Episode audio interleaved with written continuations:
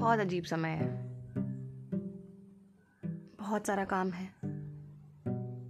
पर ये तो वो रेगुलर वाला काम है, जो हमें करना ही है, जो करते आ रहे हैं और शायद करते रहेंगे। पर उन सब चीज़ों का क्या, जो हम करना चाहते हैं? वो एक किताब पढ़ना, कुछ बैठ के लिखना कुछ सुनना कुछ सुनाना। सब तो भी करना है। तो क्या रोक रहा है आपको? बहुत बार मैं अपने आप को ये सवाल पूछती हूँ कि क्या रोक रहा है मुझे?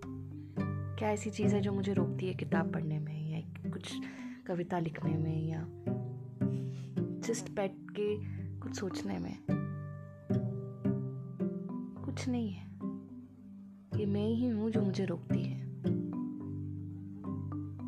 खुद को मज़बूत बनाना है। खुद को हौसला देना है।